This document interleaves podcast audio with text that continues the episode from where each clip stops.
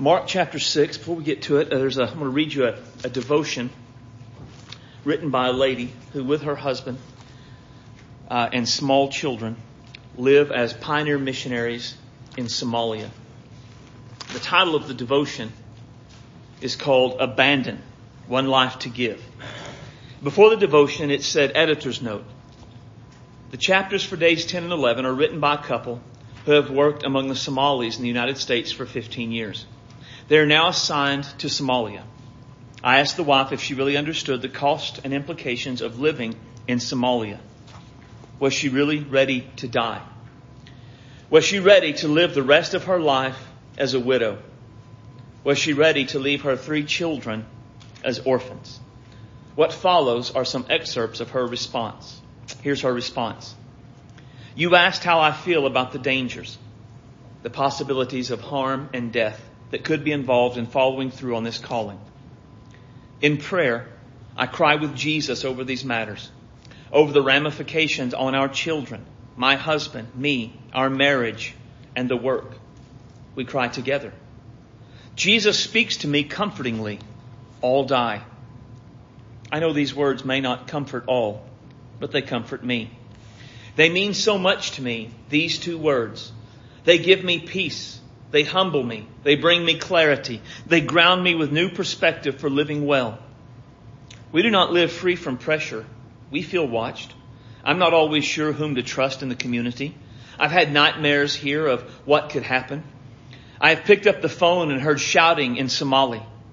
I've been chased down the street by a Somali man clearly asking from me what he should never have asked. I've had friends who Somalis have harassed. We have American friends who constantly misunderstand us and wish we'd forget about these Somalis. It affects the clothes I wear and what my young daughters wear. But I don't think we pay too high a price. I feel what I can do is obey. I feel what I can do is trust God. I feel what I can do is walk with the Lord. We do all die. We have one life to live, to give. One life. How could I do anything but that to which I'm called? There's much to fear. Things I can think of cause me to tremble. Things I know I cannot think of bring me much trembling. I know there are costs. Some costs I can see, and some I know I don't see yet or never will. And as I take my mind to Jesus, I lose the fears. I find that peace doesn't originate with me and goes deep enough for me to stand in. I find joy in His leading and what He is leading me into. I can begin to see how great, how my great Lord is piecing many things together, considering all our needs and desires. Death is so normal. Death touches all. Death often comes unannounced. I cannot control it, nor will I be ruled by some irrational fear of it. What fools who do. I most likely won't know when it's coming. It could come today or tomorrow. Harm, the same. I feel that God is doing something great in our lives. I dream to live long and peacefully and joyfully in Somalia. Lead and establish and rise with the empowerment of Jesus to the unbelievable task ahead. I intend to make a home that exalts Christ in all things. I intend to lead my children in joy. I intend to love my husband here long and well. The possibility of death will not rule me, and I feel I would be a fool to think that my life anywhere is free from death. I hope that God's work in my heart is not a sign of what we must face. I see it as a terrible, meaning huge and strong, privilege to serve God among these lost. And I surrender with great joy to His plan, trusting however He plans to sow our lives. Her name is Amy Cleveland. When I first read the devotion a couple of years ago, I really, I mean, I thought it was good. It was a good devotion, but it didn't really impact me. And I read it last week as a part of a new series of devotion I'm reading. And it really did impact me greatly. And I wrote in my journal that day, all die. I'm not afraid of dying, but I am afraid of living without meaning and purpose. I would rather die tomorrow serving Jesus than live a lukewarm life and die peacefully in my sleep at the ripe old age of a hundred. I was praying in Psalm 39 this morning and the psalmist prays for God to make him know how transient his life is. Transient means lasting only a short time. I don't want to fool myself into thinking I'm going to live forever in this life and so always live going to serve Jesus tomorrow. I want to live dead to myself and live wholly for Christ.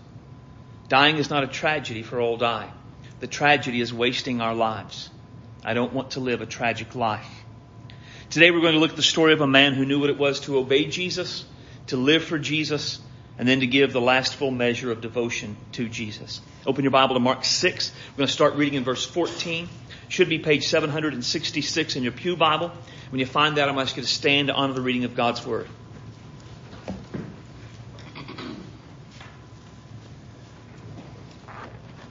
Mark 6 and 14 says, And King Herod heard about it, heard about Jesus, for his name had become well known. And people were saying, John the Baptist has risen from the dead, and that is why these miraculous powers are at work in him. But others were saying, he's Elijah. And others were saying, he is a prophet, like one of the prophets of old.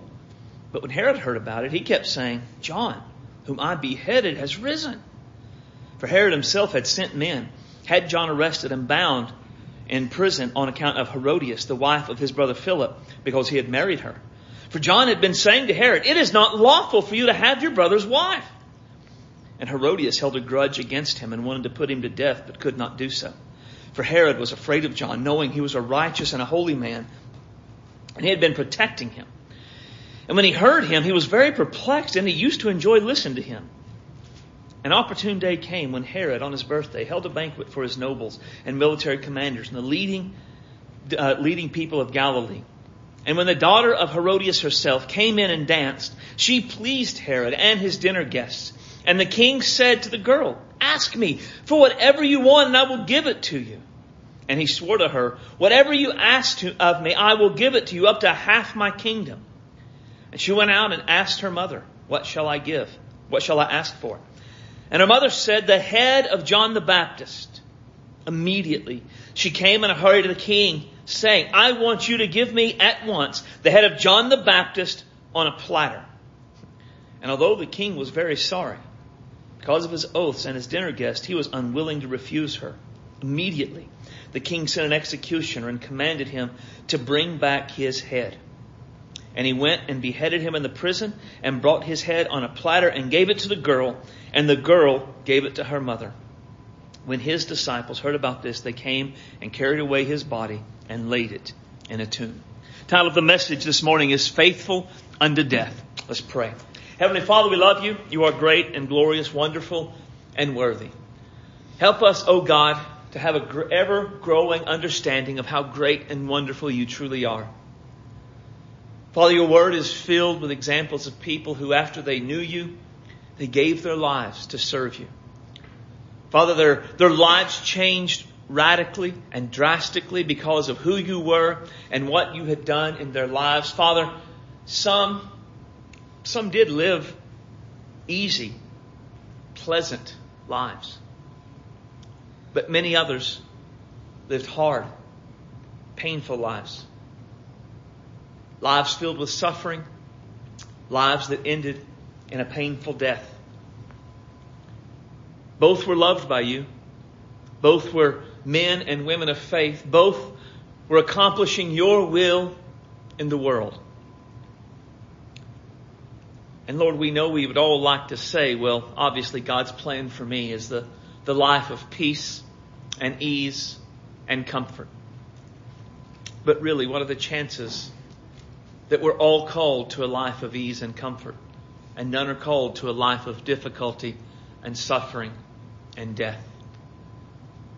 Now, we don't seek pain and suffering and death for the sake of pain and suffering and death. We're, we're not wanting to flog ourselves to show our righteousness.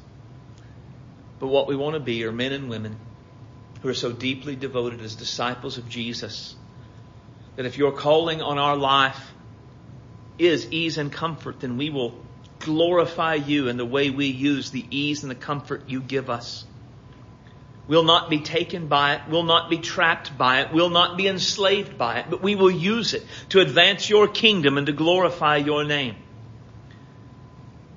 And we want to be devoted to you so that if your plan for our life if it is pain and suffering and death, that we would endure those things well. We would endure them for your glory. We would never deny your name. And like John,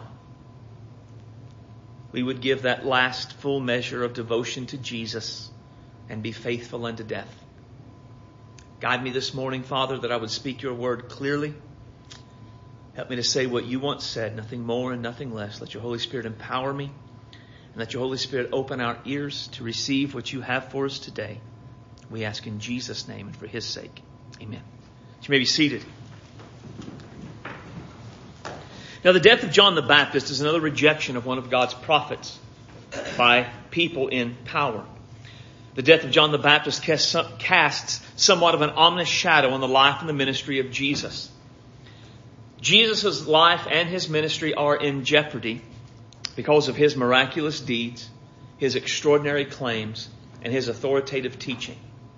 Human sin and Satan resist and reject the claims and the aims of Jesus as he seeks to, as he goes about trying to seek and save those who are lost. What we see in this passage is less about a man overcome by a bad guy. It's really not John was in the wrong place at the wrong time. It's not the story of an oppressive government pushing against a righteous man. What we see in this passage is a clash between the kingdom of darkness and the kingdom of light, between the kingdom of Satan and the kingdom of God. John the Baptist was caught in the middle of this clash because of his faithfulness to Jesus. And this is part of what we have to understand here. Right? John wasn't in the wrong place at the wrong time. The conflict resulting in John's death is a direct result of John's faithfulness to Jesus. You and I are in the same conflict today. As we look around the world, we can see the spiritual darkness deepening. The darkening, uh, the deepening of spiritual darkness is seen when all forms of sexual immorality are acceptable. When marriage is often viewed as something easily tossed away. When violence has become common. Mass murderers, uh, mass murders really aren't shocking. And people have perverted value systems that call evil good and good evil. All of this deepening darkness can make faithfulness to Jesus difficult, and yet, this is how we're supposed to live. No matter how deep the darkness gets, no matter how much the evil abounds, you and I as disciples of Jesus are still called to faithfulness. To a, what we might even call a radical level of faithfulness. I'm reminded of the words of Jesus to the church at Smyrna who was suffering. They were suffering. He tells them it's about to get worse. What was his next words to them? Be ye faithful unto death. To this we're called. This is the kind of faithfulness every disciple of Jesus is called to live in. Be faithful unto death. And so this is our key truth for the day. Disciples of Jesus must be faithful to Jesus even to the point of death. This passage teaches us three areas where we must be faithful to Jesus. Number one, we must be faithful to the name of Jesus. Now, while there isn't a, a lot of love for the church and our culture today, Jesus is still pretty popular. He's popular as a moral teacher. He's popular as an example of kindness and love. He's popular as a, as a sort of a super sensitive, non-judgmental, just love one another feelings guru. But he's not popular as God in the flesh. He's not really popular as the Savior who died on the cross for the sins of the world and rose again. He's not popular as Lord who commands his followers to deny themselves, take up their crosses, go and make disciples of all nations. And yet that is who Jesus is. The confusion we see about Jesus in our culture didn't start with our generation though. There has always been this sort of confusion. We see it in our text. As Jesus begins to be famous, as word about him begins to come about, many begin to, to have these ideas about who he is. They see the things he's doing. They hear the words he's teaching, the crowds he's gathering, and they begin to speculate on who he is. We're going to start with Herod in verse 17. I'm sorry, 16. But when Herod heard about it, he said, John, whom I beheaded, is risen. Herod wonders if Jesus is John the Baptist come back to life.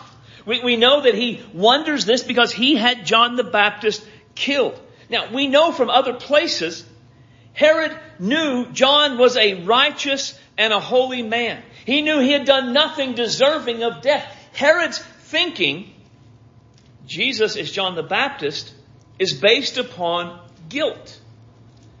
Uh, Herod has a sense of guilt over what he's done, and he wonders, is, is Jesus, John come back to torment me because of the evil deed I've done? And guilt can influence our thinking about who Jesus is.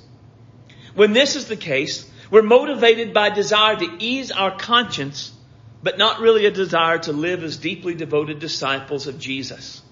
You see this when, when people do something that brings negative consequences into their lives, right? They do something, they get caught, there are problems they start to face in their life because of it. So they, they come to church or they go see the pastor, they, they cry, they confess, they promise to do better. Often they make these big, bold proclamations about how they're going to live for Jesus from this point on. And it lasts only as long as the guilty feelings do. And once the guilty feelings go away, so does the devotion to Jesus. It may take days, weeks, months, but once the guilt subsides, all they confessed and promised regarding Jesus falls by the wayside. In that moment, there was very little desire to have a genuine relationship with Jesus. And there was certainly no desire to embrace Him as Lord of their lives and live as deeply devoted disciples of Jesus. They just felt bad and they needed something to soothe their conscience. Others thought Jesus was maybe Elijah or one of the prophets. As they looked at Jesus, they saw someone who was very different than anything they'd ever seen before. On the one hand, he was meek and lowly in heart, but also he was mighty in teaching God's word, mighty in performing miracles. They knew he, he had to be something significant, but they couldn't quite take the step to embrace him as Messiah, the Son of God. Extraordinary, yes, but not quite the Messiah. Extraordinary. He's, he's like Elijah, the great prophet of old, or, or just like any of the other prophets, but not the Messiah. I mean, they had a high view of him, but not the right view of him. Problem is, Jesus is not Elijah. He is not like one of the prophets of old. He is something entirely different. Making up an idea about who Jesus is isn't new either. Several years after Jesus ascended into heaven, and just before the last apostles passed from the scene, the answer to the question, who is Jesus, was answered in that he was a divine being who posed as human, but was not fully human. This is an early form of a heresy called Gnosticism. Second and third John rebuke this, tell us this is not Jesus. In the late 1800s and early 1900s, the answer to who is Jesus was that Jesus was a social worker. The social gospel these people promoted focused almost exclusively on Jesus' teaching of caring for the poor and the needy. They promoted the idea that if you follow these teachings and his example of caring for the poor and the needy, you're okay with God regardless of what else you may do or what else you may believe. Jesus is a caring social worker. The overall gospel reveals to us this is not Jesus. One of the modern answers to who is Jesus has to do with Jesus being a being of absolute inclusion. This Jesus would never tell you how to live your life so long as you don't hurt others. This Jesus would say love is love. This Jesus would never tell you something in your life that makes you happy is a sin. This Jesus just loves you and accepts everyone as they are and would never dream of changing their lives in any way. And yet, the life of Jesus as revealed in the Gospels shows us this isn't Jesus. If we're going to be faithful to Jesus, then we must be faithful to the name of Jesus. And if we're going to be faithful to the name of Jesus, we cannot have merely a, a guilt ridden confession about who Jesus is. We cannot let the, the, the, thinking of the day determine who Jesus is. We must come to Jesus and let Him tell us who He is. We must come to God's revelation in His Word and let it tell us who Jesus is. And as we come to God's Word, who is Jesus? Well, Jesus is God. Jesus is fully God, completely God. He and the Father are one. Jesus is so fully God, all of the attributes of God dwelled in Him bodily. And it was not something added to Him, it was a part of His nature as to who He had always been. But not only is Jesus God, Jesus is God in the flesh.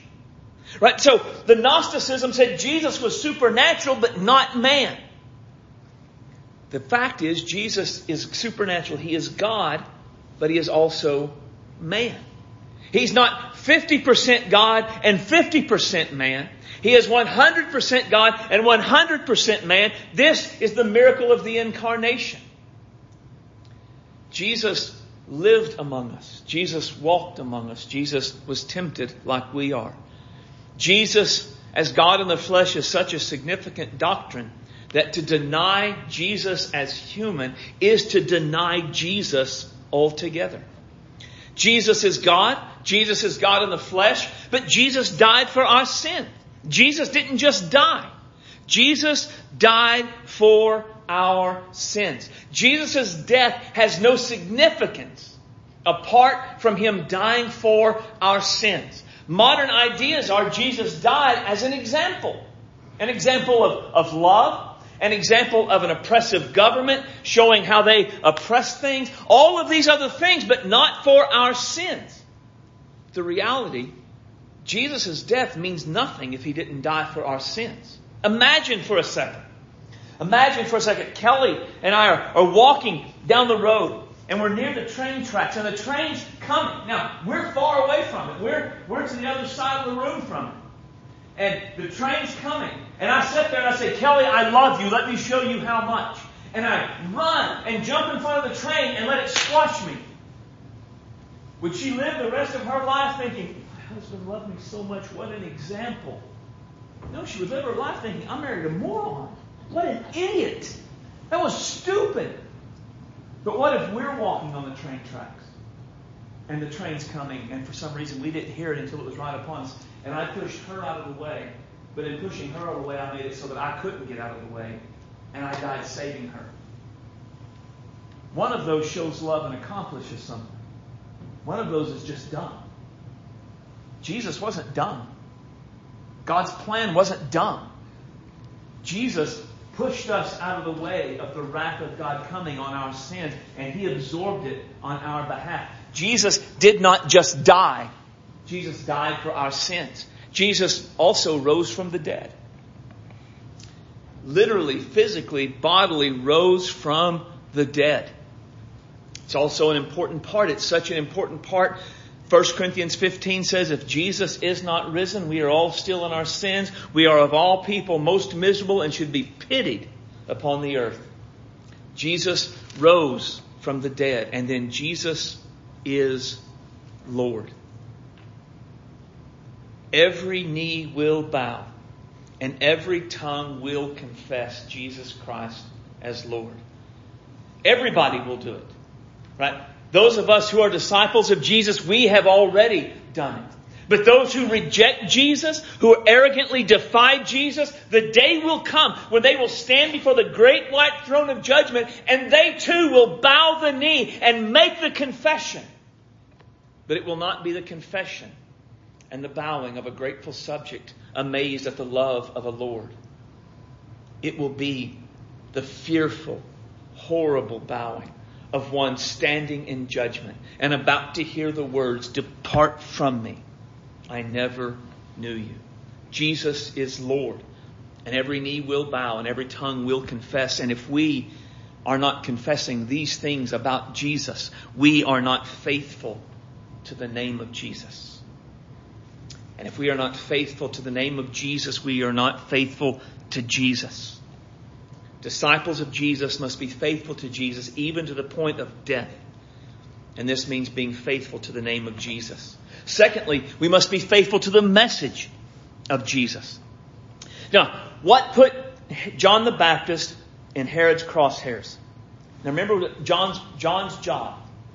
John was sent as the forerunner to prepare the way for Jesus. He came to preach about the law. People had sinned. They needed to turn to God, and he was going to be the one to point out the Messiah when he came. So John preached the law. When people came, John called them on their sin, told them to turn from their sin. When Jesus came, he said, Behold, the Lamb of God takes away the sins of the world. And he began to point people to Jesus from then on. So this is what John did. John preached about sin, John preached about Jesus, and John preached about repentance. So still, what put him in, in Herod's crosshairs? John had been saying to Herod, it's not lawful for you to have your brother's wife. Now, John clearly had not read any books on how to win friends and influence people. Herod has superpower over that area. He can literally just arrest John and put him to death at will. Herod has left his wife.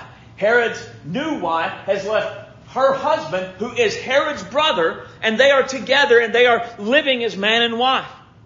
John the Baptist, he's making his living calling people on their sin. But Herod, I mean, there's one thing to call a religious leader or a tax collector or a prostitute on their sin. But to call the tetrarch, to call the governor, the ruler of the area on his sin, he did. And he wasn't general about it. He didn't just say, Herod's probably sinned too. He said, Herod, it is not lawful for you to be with Herodias. She is your brother's wife. Well, Herodias held a grudge and she was not happy.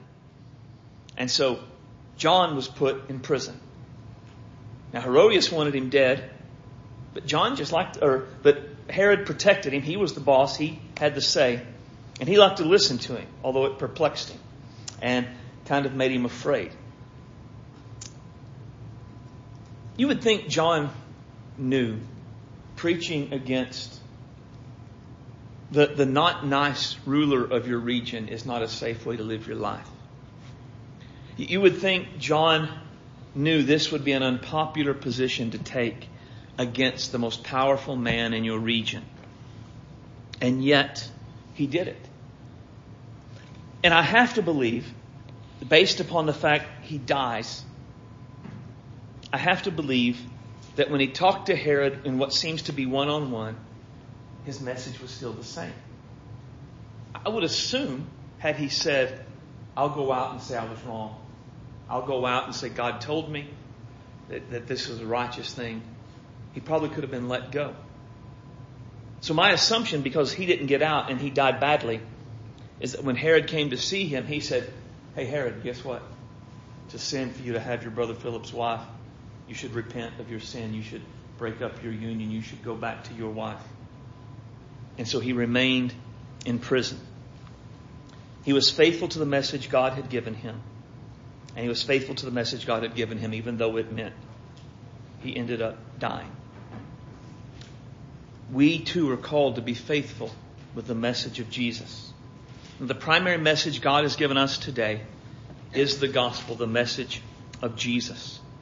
But just as Jesus isn't whoever we want him to be, he is someone specific. Being faithful to the message of Jesus is something specific as well. It's not something we get to make up. The gospel can be presented in a number of different ways with a number of different kind of ways to do it, but there are certain elements that must be present if we're going to say we were being faithful with the message of Jesus, the gospel. First, we must say Jesus.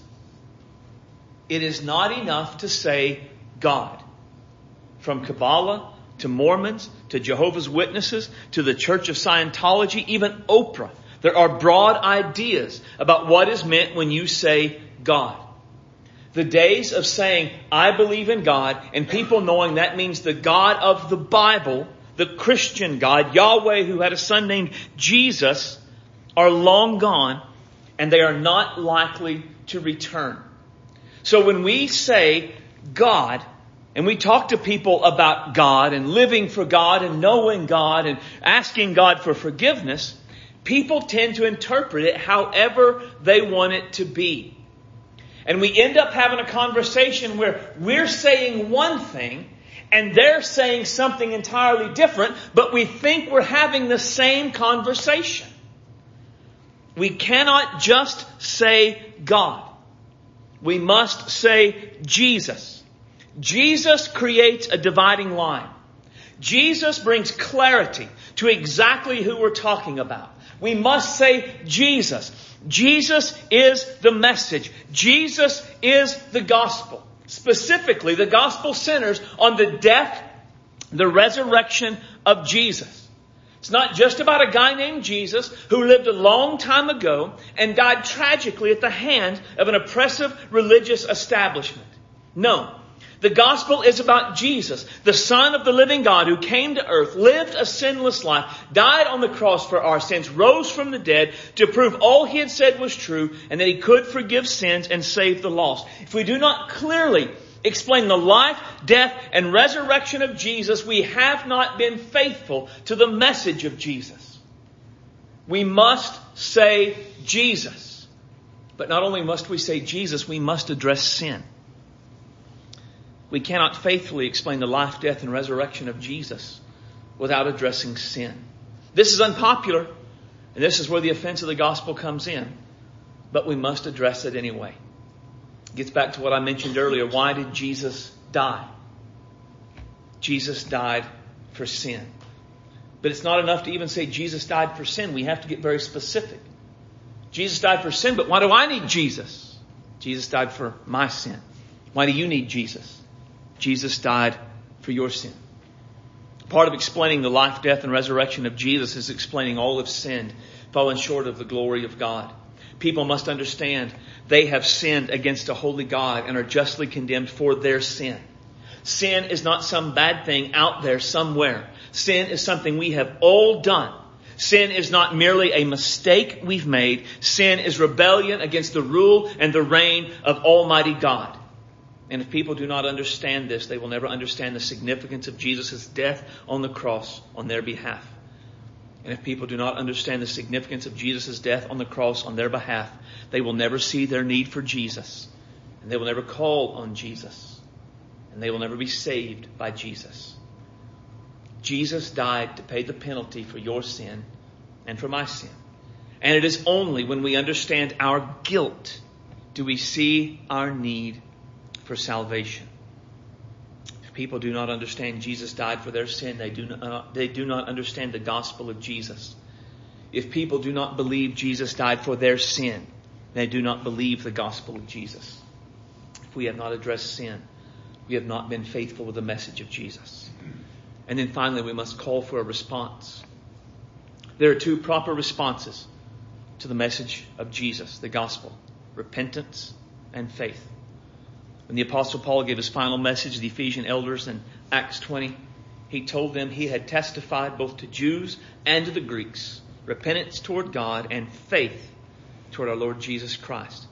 Repentance and faith are the only proper responses to the gospel. Feeling bad is not the proper response, though it's often a part of repentance. Vowing to make a change is not the proper response, though hopefully making a change follows faith, repentance, and faith. Being baptized is not the proper response. Baptism follows after repentance and faith. Repentance and faith. Those are the responses. Not, you know, you're right, I should do better. That's not the right response. That has not saved them. Not, gosh, I feel bad. You've made me feel really bad. Well, good. You should feel bad. You're a terrible human. That's not the proper response. They are not saved. Not, I'm going to come to church more. I'm going to be nicer to my wife. I'm going to be better dad. All of those things are good, should flow out of the proper response, but they are not the proper response. The only saving response to the gospel is a change of mind about God and sin, repentance. Turning to Jesus, calling on Him to save us, and saying, I need you to save me. I am lost. I am undone. And apart from you, I have no hope in the world. No one has properly responded to the gospel without repentance and faith. Someone who has not repented and has not believed is not saved, no matter what else they may do. And we have not been faithful with the message of Jesus if we do not call people to repent and believe. The message of Jesus is not always going to be popular. Faithfulness to the message of Jesus is not always going to be acceptable. There are going to be times when faithfulness to the message of Jesus will put us at odds with family, with friends, with co-workers, politicians, any number of other people. The reason faithfulness to the message of Jesus puts us at odds with others is because the message of Jesus provides us with absolutes. The message of Jesus is always right, and anything contradicting them is always wrong. The message of Jesus is always right, and anything contradicting them is always wrong, even if it makes someone mad even if it hurts someone's feelings, even if it seems exclusive instead of inclusive, even if it's culturally and socially unacceptable to believe and say these things, even if, no matter what, we fill in that blank, the message of Jesus is always right. These elements, we must say Jesus, we must address sin, we must call for a response, are always right and anything contradicting them is always wrong, no matter what. Faithfulness, or disciples of Jesus are meant to be faithful to Jesus, even to the point of death, and this means being faithful to the message of Jesus. And then finally, be faithful while suffering for Jesus. Verses 20 through 29 detail John's arrest and death, and we don't have time to go into detail about what happens. Uh, you can take time and, and read it this week. But there are a few points I want to make. First, notice that Herodias wanted to kill John the Baptist, but Herod protected him. Also, notice that Herod liked to hear John the Baptist. But then, finally, Herod ordered John the Baptist to be executed because of an oath he had taken. Everything that happened to John the Baptist, from his arrest to his imprisonment to his death, happened because he chose to remain faithful to Jesus rather than to abandon his faithfulness to Jesus. John would rather die than be unfaithful to Christ. The kind of suffering John the Baptist endured isn't unusual in God's Word. We know that. It's not unusual in church history. We know that. But what we may not realize is it's not even uncommon in our day. I read about a disciple of Jesus in India who is an evangelist to his people. His faithfulness to Jesus had cost him greatly. His house had been burned down while they were in it and they had escaped. All his stuff had been destroyed. He'd been imprisoned for his house being burned down. He had been forced to be homeless because no landlord would rent an apartment to him because the house might be burnt down. And when asked by a, friend, by a fellow from Voice of the Martyrs how to pray for him. He said, Pray I will continue to be faithful as an evangelist because persecution is not an accident, it is the expectation. Suffering for Jesus isn't an if thing, it's a when thing and a how thing. When will it happen to us? And how will we respond when it does? How will we respond when our faithfulness to Jesus begins to be costly on a personal level? How will we respond when faithfulness to Jesus begins to cost us financially, physically, relationally, or vocationally? What will we do when that happens? I can tell you on the authority of God's Word how Jesus wants us to respond. He wants us to remain faithful to Him even in the midst of suffering. Disciples of Jesus must be faithful to Jesus, even to the point of death. And this means be faithful even while suffering. And I, was going to end the message asking if we were ready to be faithful unto death. But I realized at this moment in Guymon, Oklahoma, being faithful to Jesus is not likely to require us to be faithful unto death. So I'm going to ask a different question. Is your life marked by daily faithfulness to Jesus right now? Right now, in Guymon, Oklahoma, daily faithfulness to Jesus isn't costly. And it doesn't require anything that resembles radical obedience on our behalf. Faithfulness to Jesus right now in Guymon, Oklahoma looks like being faithful to love Jesus with all our heart, soul, mind, and strength. Be faithful to love others as we love ourselves. Be faithful to attend the church Jesus died to build. Be faithful to read God's Word and pray daily. Be faithful to talk to others about Jesus. Be faithful to be generous with the provisions Jesus has given us. Be faithful to live in according to Jesus' moral standards. Be faithful to remember we are Jesus' ambassadors everywhere we go. And so not do anything to bring shame on the name of Jesus. Be faithful to be more devoted to Jesus than we are to a political party, a national identity, or any human relationship. Be faithful to deny ourselves, take up our crosses daily, and follow Jesus. Those are the basics of what daily faithfulness to Jesus looks like. And if we aren't faithful to Jesus right now in these basics when it's easy, what would make us think we would be faithful to Jesus when things get hard? If I, if I cannot be faithful to Jesus in these things when it costs me nothing, isn't it a delusion to think I will be faithful to Jesus in these things when it costs me something? We're going to have a time of response this morning. And as we do, we need to think long and hard about our lives. Are our lives marked by daily faithfulness to Jesus? If they're not, we need to ask ourselves, why not? It's, it's, it's not because Jesus has changed. It's not because we have worked out our own deal with God. It's not because the Word of God doesn't mean what it says.